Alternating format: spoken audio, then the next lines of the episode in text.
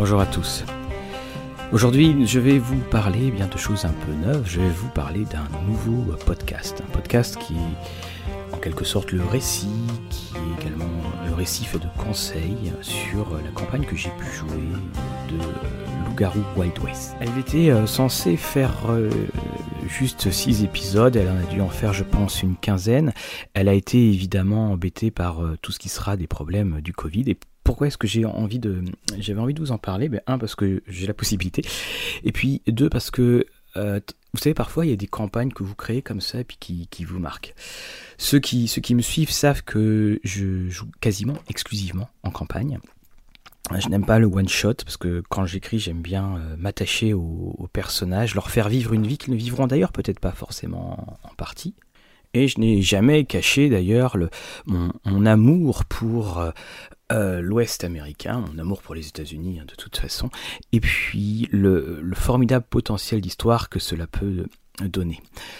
Je voulais qu'il y ait une sorte de va-et-vient entre le présent et le passé.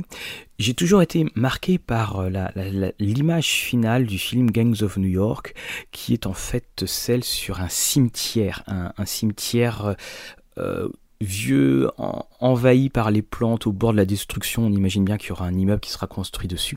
Et justement, ce, cette image de se dire que eh bien, toutes ces vies, ne sont plus que des vies euh, silencieuses réduites à, un, nom sur une tombe.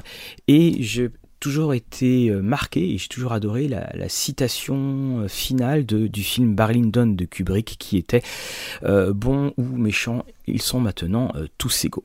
Alors c'est fort de tout cela que j'ai commencé à m'attaquer à, cette, euh, à, cette campagne. Alors il y a eu plusieurs choses. Donc j'ai pris euh, évidemment le, Werewolf Wild West.